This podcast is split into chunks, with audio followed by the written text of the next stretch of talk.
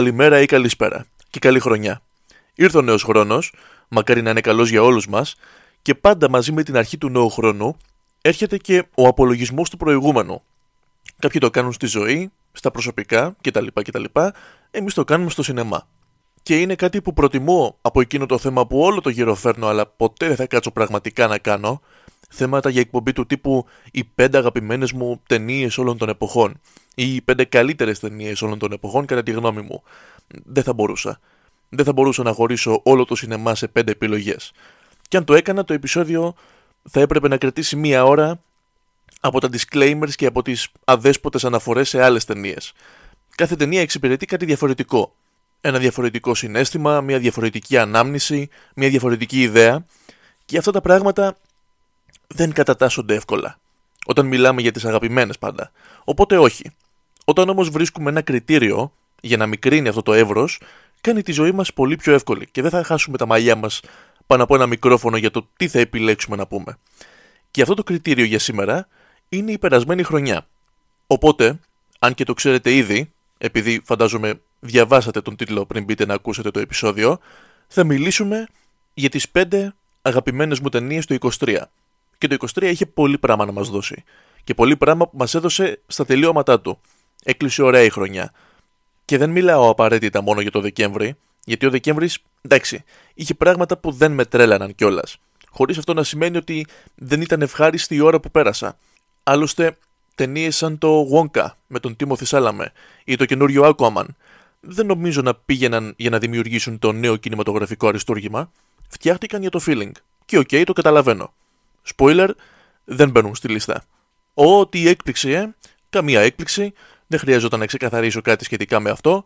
Αυτό που πρέπει να ξεκαθαρίσω είναι ότι επιλέγω τις ταινίες όχι βάσει της ημερομηνίας προβολής τους στην Ελλάδα, αλλά με την ημερομηνία κυκλοφορίας, την πρώτη επίσημη πρεμιέρα. Είτε αυτό ήταν στην Αγγλία, είτε ήταν στην Αμερική, είτε ήταν στα φιόρδ της Νορβηγίας, αυτό μετράμε. Αλλιώς η λίστα αλλάζει πολύ.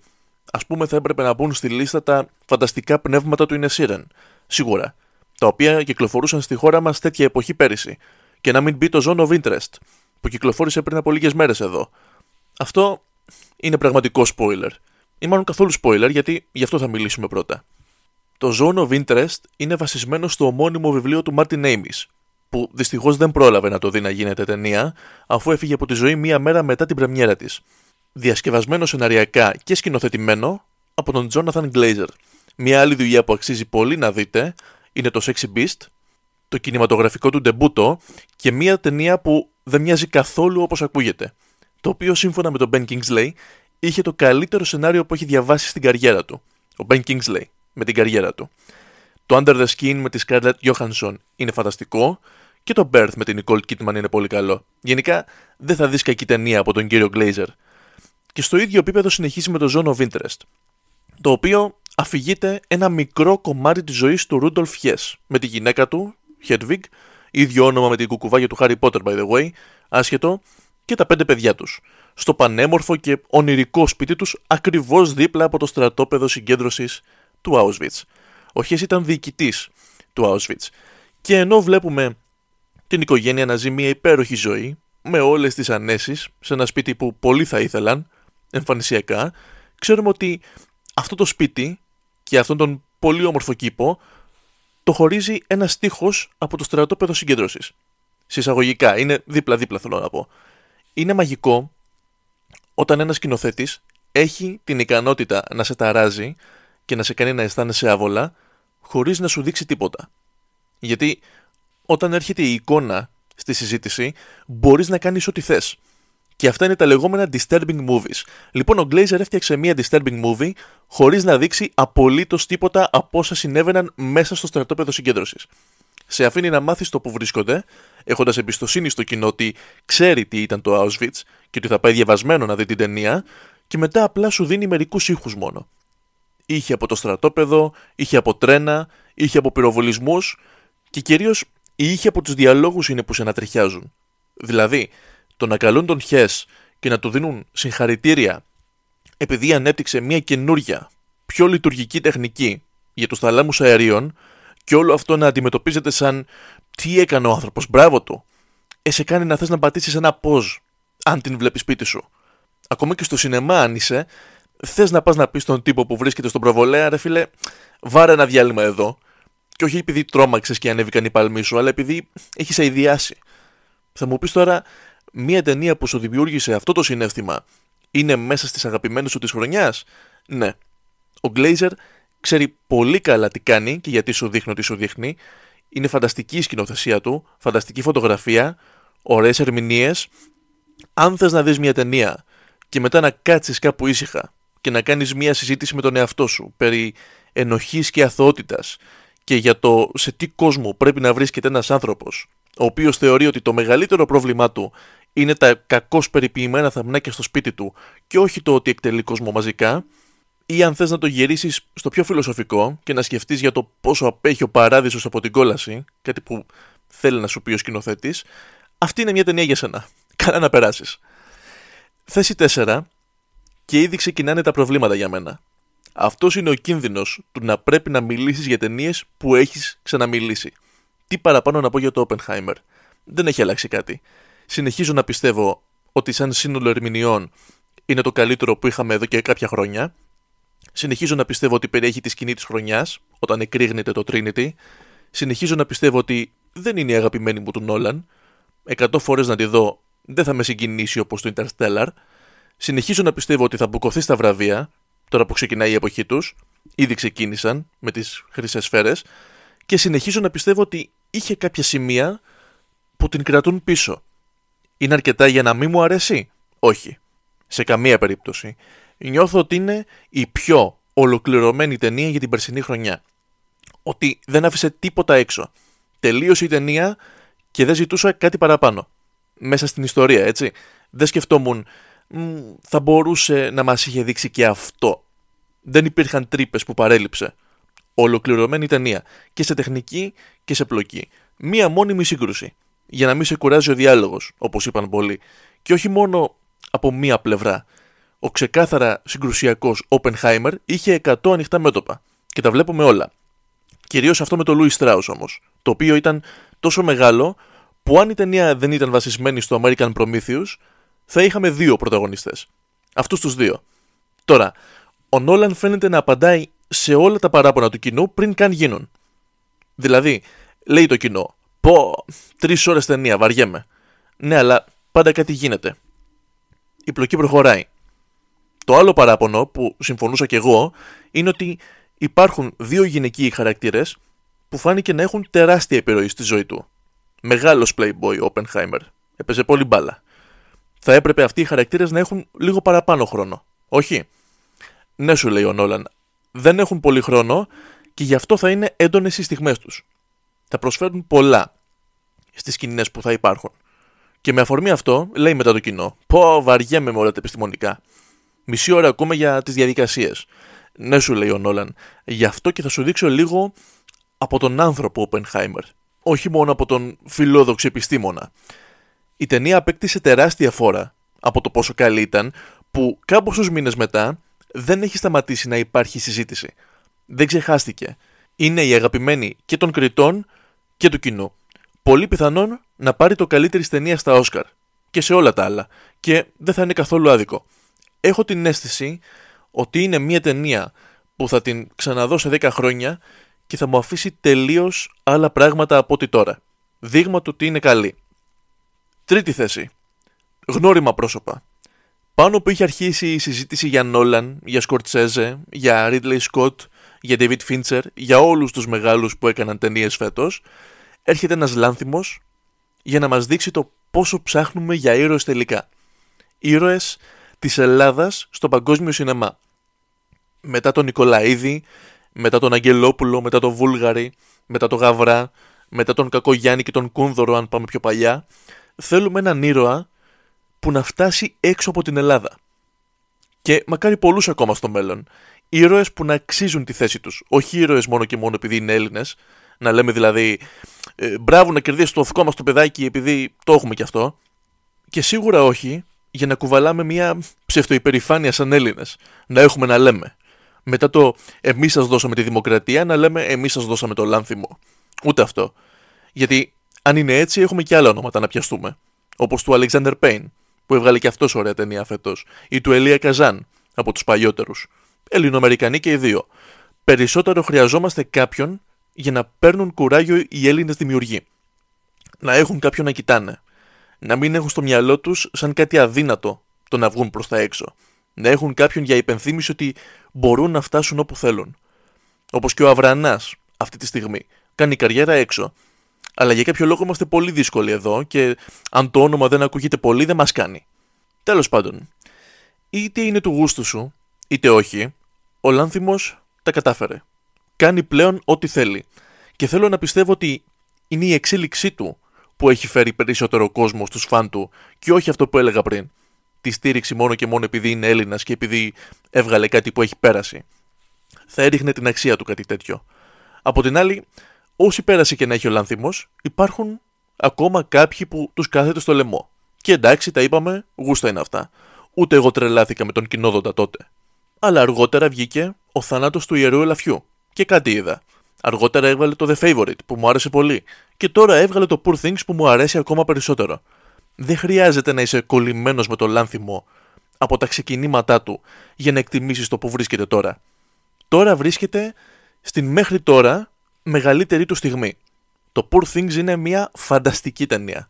Και την εξέλιξη αυτή ο Λάνθιμος δεν την πλήρωσε με την ταυτότητά του. Δεν χρειάστηκε να αλλάξει το στυλ του για να αρέσει. Βελτιώθηκε σε όσα δεν άρεσαν στον ίδιο. Κατά τα άλλα, είναι ακόμα ο ίδιος τύπος που δεν γίνεται να μη σε κάνει να νιώσεις άβολα σε κάποιες στιγμές. Που δεν γίνεται να μη σου δείξει σεξ. Που δεν γίνεται να μην το πάει λίγο παραπέρα. Το Poor Things, πέρα από τις λεπτομέρειες, μου αρέσει για έναν μεγάλο λόγο. Την αντιστοιχία της πρωταγωνίστριας με τη φάση του Λάνθιμου αυτή τη στιγμή. Όπως και η Bella Baxter ανακαλύπτει τον κόσμο, έτσι και ο Λάνθιμος πειραματίζεται με τις ιδέες του. Ανακαλύπτει τι άλλο μπορεί να κάνει. Τώρα ανακαλύπτει πόσα πράγματα από όλα αυτά που κατεβάζει στο κεφάλι του μπορεί να τα φέρει στην οθόνη με όποιο τρόπο θέλει. Και ταυτόχρονα μένει πιστός στις κινήσεις της καμεράς του, σε ευρυγόνιους φακούς, στα παιχνίδια με τα χρώματα, πράγματα που κάνει εδώ και χρόνια. Την απάντηση σε αυτό την είπαμε πριν. Ο Λάνθιμος κάνει πλέον ό,τι θέλει. Ένας σημαντικός λόγος που η ταινία είναι τόσο καλή είναι η Emma Stone. Θα μου πεις, τι είπες ρε στο χαστή τώρα? Είναι σημαντικό να παίζει καλά ο πρωταγωνιστής σου? Τι είπε ο άνθρωπος? Από ποιο ταξίδι σου το έμαθες αυτό?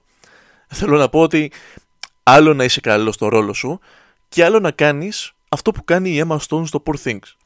Η αγαπημένη μου ερμηνεία για φέτος. Άνδρες γυναίκες. Κορυφαία. Δεν ξέρω αν θα κερδίσει τα πάντα. Ό,τι και να κερδίσει, άξιο. Ο Mark Ruffalo επίσης πολύ καλός, σε ένα ρόλο που δεν τον έχω ξαναδεί. Έξτρα πόντους για αυτό. Και ο Willem Dafoe και ο Ράμι Γιούσεφ και η Margaret Qualley, όλοι πολύ καλοί. Δεν μπορώ να μιλήσω για τη μεταφορά του βιβλίου στο σενάριο, γιατί δεν το έχω διαβάσει. Ακούστηκαν όμως κάποια παράπονα ότι προς το τέλος της ταινίας ήταν σαν να μην είχε τρόπο ο σεναριογράφος να περάσει όλα όσα περιείχε η original ιστορία. Δεν μπορώ να πω γι' αυτό. Μπορώ να πω ότι μου άρεσε ο διάλογος, μπορώ να πω ότι η φωτογραφία μου άρεσε πολύ και ο Λάνθιμος, το είπαμε, στην καλύτερη του στιγμή. Ένα σχόλιο που, αν το πεις, κινδυνεύεις να σε πουν ψευτοκουλτουριάρι πλέον ή κολλημένοι. Δεν με ενδιαφέρει. Το Poor Things είναι και από τις αγαπημένες μου και από τις καλύτερες ταινίες της χρονιάς. Και αφού αναφερθήκαμε σε βραβεία και το τι θα κερδίσει η Emma Stone, η μεγάλη αντίπαλος για την Emma Stone έρχεται στη δεύτερη θέση της λίστας. Και είναι προφανώς η Lily Gladstone από το Killers of the Flower Moon. Η τύπισσα που δεν ξέραμε και ήρθε και πήρε όλη την ταινία μαζί της. Και δεν το έκανε έχοντας δίπλα της κάποιους άλλους που να μην είχαμε ξαναακούσει. Είχε δίπλα της De Niro και DiCaprio. Τα ξαναείπαμε και για αυτήν την ταινία, η καλύτερη του Σκορτσέζε εδώ και κάμποσα χρόνια. Καλύτερη και από τις συμμορίες της Νέας Υόρκης, καλύτερη και από τον Υπτάμενο Κρίσο. Οπότε πάμε σε εποχές 90's. Είχε πράγματα που την κρατούσαν πίσω. Για κάποιους ήταν η διάρκεια. Για μένα την καταλαβαίνεις μόνο αν δεν προσέχεις την ταινία. Επίσης δεν αλλάζει κάτι με το να το επαναλαμβάνετε. Νομίζω ότι όσες ταινίες κάνει ο Σκορτσέζε από εδώ και πέρα έτσι θα είναι. Το έκανε και με το Irishman, το έκανε και εδώ, θα το ξανακάνει λογικά. Είναι τα δύο χαρακτηριστικά αυτής της εποχής του Σκορτσέζε. Το κράξιμο στη Marvel και οι μεγάλες ταινίες. πεισματικά και στα δύο. Και ενώ για τη διάρκεια δεν μπορείς να του πεις κάτι, ταινία του είναι, ό,τι θέλει κάνει, για το άλλο, εντάξει, ίσως να του κάνει και λίγο κακό το ότι εμένει τόσο. Τέλος πάντων. Ενώ όσο πιο αντικειμενικά μπορώ, θεωρώ ότι δεν είναι καλύτερη ταινία από το Oppenheimer, ας πούμε, και θα πω γιατί συγκρίνω αυτά τα δύο, ωστόσο εμένα μου μίλησε αυτή περισσότερο. Συγκρίνω αυτές τις δύο, γιατί και οι δύο είναι ιστορικές, που μου αρέσουν, και οι δύο είναι γεμάτες υποκριτικά, και οι δύο είχαν πολλά να αποδείξουν. Το Killers με κέρδισε με τη βαριά συναισθηματική ατμόσφαιρα και με τα σκηνικά του. Αυτό οφείλεται κυρίως στην σχέση του Ernest με την Molly, οι δύο πρωταγωνιστές. Και σε μεγάλη εικόνα οφείλεται σε όσα παθαίνουν οι άνθρωποι της Molly από τους ανθρώπους του Ernest. Αυτοί οι δύο είναι σαν οι αντιπρόσωποι των φιλών τους για το κοινό. Φιλοί και άτομο ακολουθούν την ίδια πορεία. Η μία καταπέφτει και γίνεται πιο αδύναμη, όσο σιγά σιγά η φιλή της χάνεται και γίνεται πιο αδύναμη η παρουσία τους. Ο άλλος κερδίζει έδαφος μέσα του, ανακαλύπτοντας την αγάπη που έχει για αυτή τη γυναίκα και το πόσο είναι ικανός να αγαπήσει, γυρνώντας από τον πόλεμο τραυματισμένος περισσότερο ψυχικά παρά σωματικά, όσο η δική του φιλή κερδίσει έδαφος στην περιοχή. Ο Ντε Νίρο κάνει φανταστικό βίλεν, βίλεν από αυτούς που μας αρέσουν, όχι από εκείνους που είναι κακοί απλά επειδή ξύπνησαν στραβά, σε ρόλο δηλαδή που δεν τον βλέπουμε συχνά, και έχω να το δω τόσο καλό στον ρόλο του κακού, νομίζω από το Cape Fear. Ταινιάρα, δείτε την κι αυτήν. Αλλά τα είπαμε. Είναι η ατμόσφαιρα, είναι οι άνθρωποι, είναι η παράδοση, είναι ότι βλέπεις την ταινία και πριν γυρίσεις σπίτι ψάχνεις στον Duolingo μπας και έχει να μάθεις Ινδιάνικα, είναι όλα αυτά. Και πάνω κάτω το περιμένεις όταν στην αφίσα βλέπεις το όνομα Σκορτσέζα. Πίστευα ότι αυτή θα ήταν η αγαπημένη μου για φέτος, αλλά όχι. Πρώτη ταινία στη λίστα μου είναι και η τελευταία που είδα και πήρε την πρωτιά από το Killers τελευταία στιγμή. Past Lives. Και ότι το Past Lives είναι πρώτο στη λίστα ενός ανθρώπου που είναι προκατηλημένος απέναντι στις ρομαντζοτενίες έχει να λέει κάτι. Είναι ίσως το καλύτερο παράδειγμα τέτοιου είδους ταινίας εδώ και πολλά χρόνια. Πολλοί το αντιστοιχίζουν με το Before Sunrise και με όλη την τριλογία του Before και έχουν δίκιο, είναι πολύ κοντά όσον αφορά τον ρεαλισμό μιας σχέσης δύο ατόμων που χωρίστηκαν για όποιο λόγο και αργότερα στη ζωή ξανασυναντιούνται. Στο Past Lives έχουμε την ιστορία δύο ανθρώπων, της Νόρα και του Hae Sung, των οποίων η σχέση ξεκινάει από όταν ήταν παιδιά, όταν ακόμα δεν ήταν ξεκάθαρο τι υπάρχει ανάμεσά τους. Τότε για αυτούς ήταν μια καλή φιλία. Μέσα τους όμως είναι κάτι παραπάνω και είναι αμοιβαίο. Έρχεται η στιγμή που χωρίζονται επειδή οι γονείς της Νόρα μεταναστεύουν από την Κορέα στον Καναδά και προφανώς και αυτοί μαζί τους. Κάποια χρόνια αργότερα, οι δυο τους ξεκινούν να επικοινωνούν μέσω social και ενώ πάει πολύ καλά και η χημεία υπάρχει ακόμα, η Νόρα το διακόπτει επειδή βλέπει αυτήν την σύνδεση που πάει να ξαναδημιουργηθεί σαν απειλή, γιατί είναι αδιέξοδο. Είναι και οι δύο δεμένοι σε ένα διαφορετικό μέρος. Χρόνια περνούν ξανά και ο Hae Sung αποφασίζει να κάνει ένα ταξίδι στη Νέα Υόρκη, όπου τώρα ζει η Νόρα με τον άντρα της. Ίσως να πιστεύετε ότι ξέρετε που πάει η ιστορία. Δεν πάει εκεί. Δεν πάει να δημιουργήσει το στάνταρ ερωτικό τρίγωνο που οι πρωταγωνιστές μας θα καταλήξουν μαζί επειδή είναι οι πρωταγωνιστές μας. Η συνάντηση είναι εκεί για να δημιουργήσει τα ερωτήματα στην ιστορία. Το αν υπάρχει ακόμα κάτι ανάμεσά τους. Και κυρίως για όλες τις διαφορετικές εκδοχές της ιστορίας τους. Πώς θα ήταν η ιστορία αν η οικογένεια της Νόρα δεν είχε φύγει ποτέ από την Κορέα.